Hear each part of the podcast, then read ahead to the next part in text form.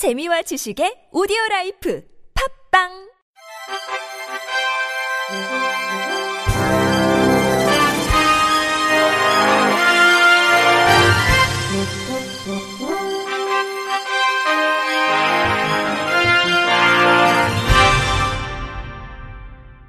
청취자 여러분 안녕하십니까? 5월 14일 월요일 KBS 뉴스입니다.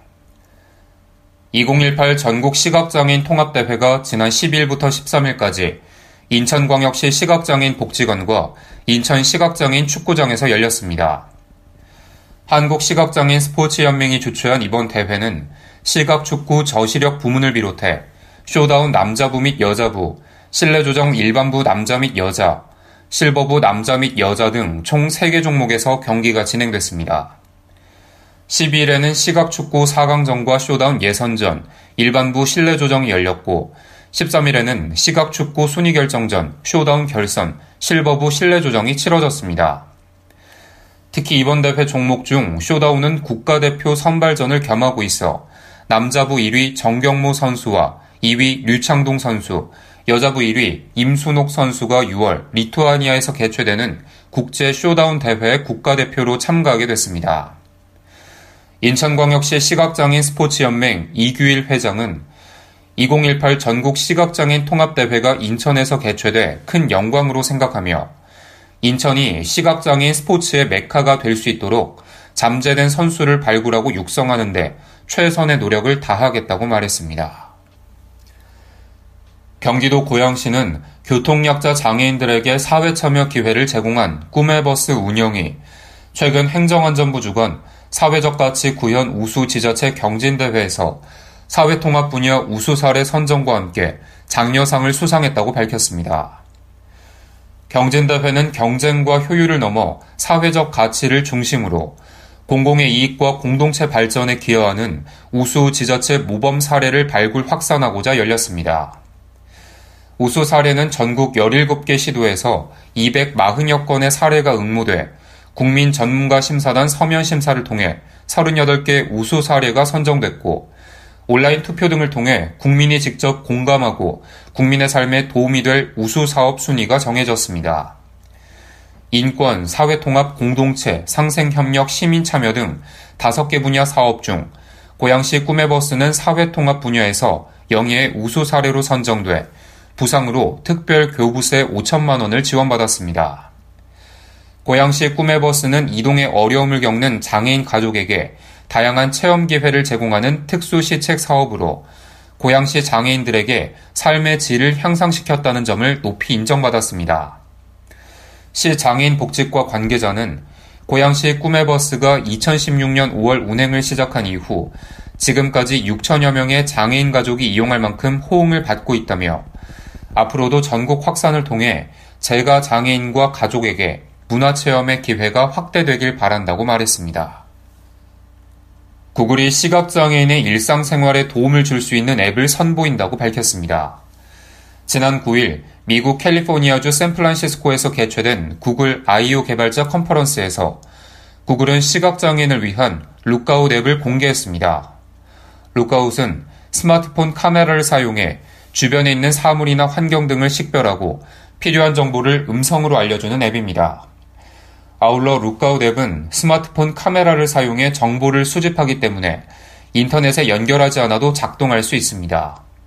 구글에 따르면 룩아웃 앱은 올해 말 미국에서 안드로이드 버전으로 먼저 선보일 예정입니다. 세종특별자치시가 장애인 전용 주차구역 내 불법 주차, 주차방해 행위, 부정 사용 등의 집중 단속을 실시합니다. 세종시는 장애인 편의를 위해 연중 교통 단속을 실시 중이며 이달에는 장애인 복지 담당 공무원과 장애인 편의지원센터, 장애인 주차단속 요원 등과 협력해 정부 세종청사 및 국책연구단지 등 공공기관의 단속을 실시할 예정입니다. 장애인 전용 주차구역에 불법 주차하거나 예전 사각형의 주차 가능 표시를 부착한 차량에 과태료 10만원을 부과하며 장애인 전용 주차구역 주차방해 행위 시 50만원, 사망한 장애인의 장애인 자동차 표지 사용 등 부정 사용에 200만 원의 과태료가 부과됩니다. 세종시에 따르면 시민들도 스마트폰 생활 불편 신고 웹을 통해 실시간 신고할 수 있으며 향후 지속적인 민원이 발생하는 아파트나 대형마트, 상가 등의 집중 단속을 확대할 예정입니다. 전남 도내 시각장애인들의 스포츠 축제인 제13회 전남도 시각장애인 체육대회가 지난 10일부터 11일까지 양일간 나주 종합스포츠파크에서 개최됐습니다. 이번 대회에는 선수 490명, 임원 및 자원봉사자 210명 등 도내 17개 시군 선수단 700여 명이 참가한 가운데 진행됐습니다. 본 대회에서는 골볼, 실내조정, 시각볼링, 시각탁구, 쇼다운 등 전문 체육 분야 5개 종목과 장기, 피퍼, 다트, 팔씨름, 줄다리기 등 생활체육 분야 5개 종목이 진행됐습니다.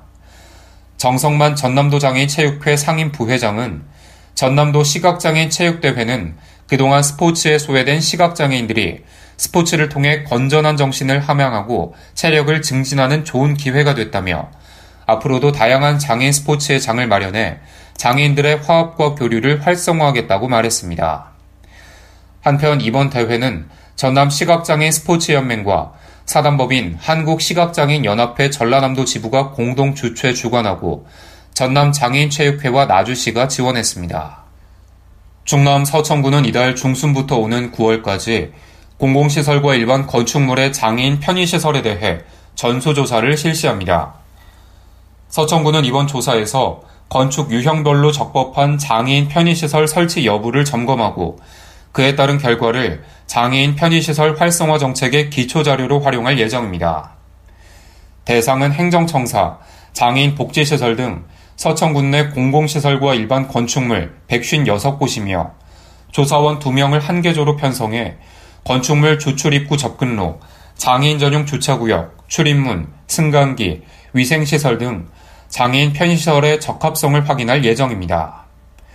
부적정 시설에 대해서는 개선을 권고하고 이행하지 않을 시에는 시정명령 또는 이행강제금 부과 등의 조치를 취할 계획입니다. 김미영 군 장애인 여성 가족팀장은 이번 조사는 장애인, 노인, 임산부 등 편의 증진 보장에 관한 법률에 따라 5년 만에 시행하는 것인 만큼 철저하게 진행할 예정이며 조사 결과는 보건복지부 편의증진 5개년 계획에 반영할 것이라고 말했습니다. 경북 포항시는 시각장애인의 보행 편의 증진과 교통사고 예방을 위해 관내 횡단보도에 음향 신호기를 추가 설치하는 등 안전 점검을 실시했다고 밝혔습니다. 포항시 남부경찰서 및 북부경찰서와 합동으로 실시한 이번 점검은 지난달 30일부터 2주간 진행됐으며 시각장애인의 안전사고 예방을 위해 횡단보도 64개소의 음향 신호기에 대한 동작 여부와 접지 확인 등을 점검했습니다. 이번 점검을 통해 시각장애인들의 통행이 잦은 주요 사거리 등 5개소의 음향신호기 4개가 교체됐으며 추가로 18개가 설치됐습니다. 김무장 교통지원과장은 정기적으로 자체 점검을 실시해 장애인들의 보행 편의와 교통안전에 최선을 다하겠다고 말했습니다. 끝으로 날씨입니다. 내일은 전국이 대체로 맑겠지만 대기가 정체돼 미세먼지 농도가 높아지겠습니다. 이날 아침까지 서해안과 중부 내륙 지역을 중심으로 짙은 안개가 낄 것으로 보이고 다른 내륙 지역에도 안개가 예상돼 출근길 교통안전에 주의하셔야겠습니다. 전국적으로 미세먼지 농도는 나쁨 수준을 보이겠습니다. 아침 최저 기온은 서울 13도, 강릉 15도, 광주 14도, 부산 15도이며 낮 최고 기온은 서울 25도, 춘천 26도, 대전 27도, 대구 28도 등의 분포를 보이겠습니다. 바다의 물결은 동해와 남해 먼바다에서 0.5에서 2m, 서해 먼바다는 0.5에서 1.5m로 일겠습니다. 이상으로 5월 14일 월요일 KBIC 뉴스를 마칩니다. 지금까지 제작의 류창동, 진행의 김규환이었습니다. 고맙습니다. KBIC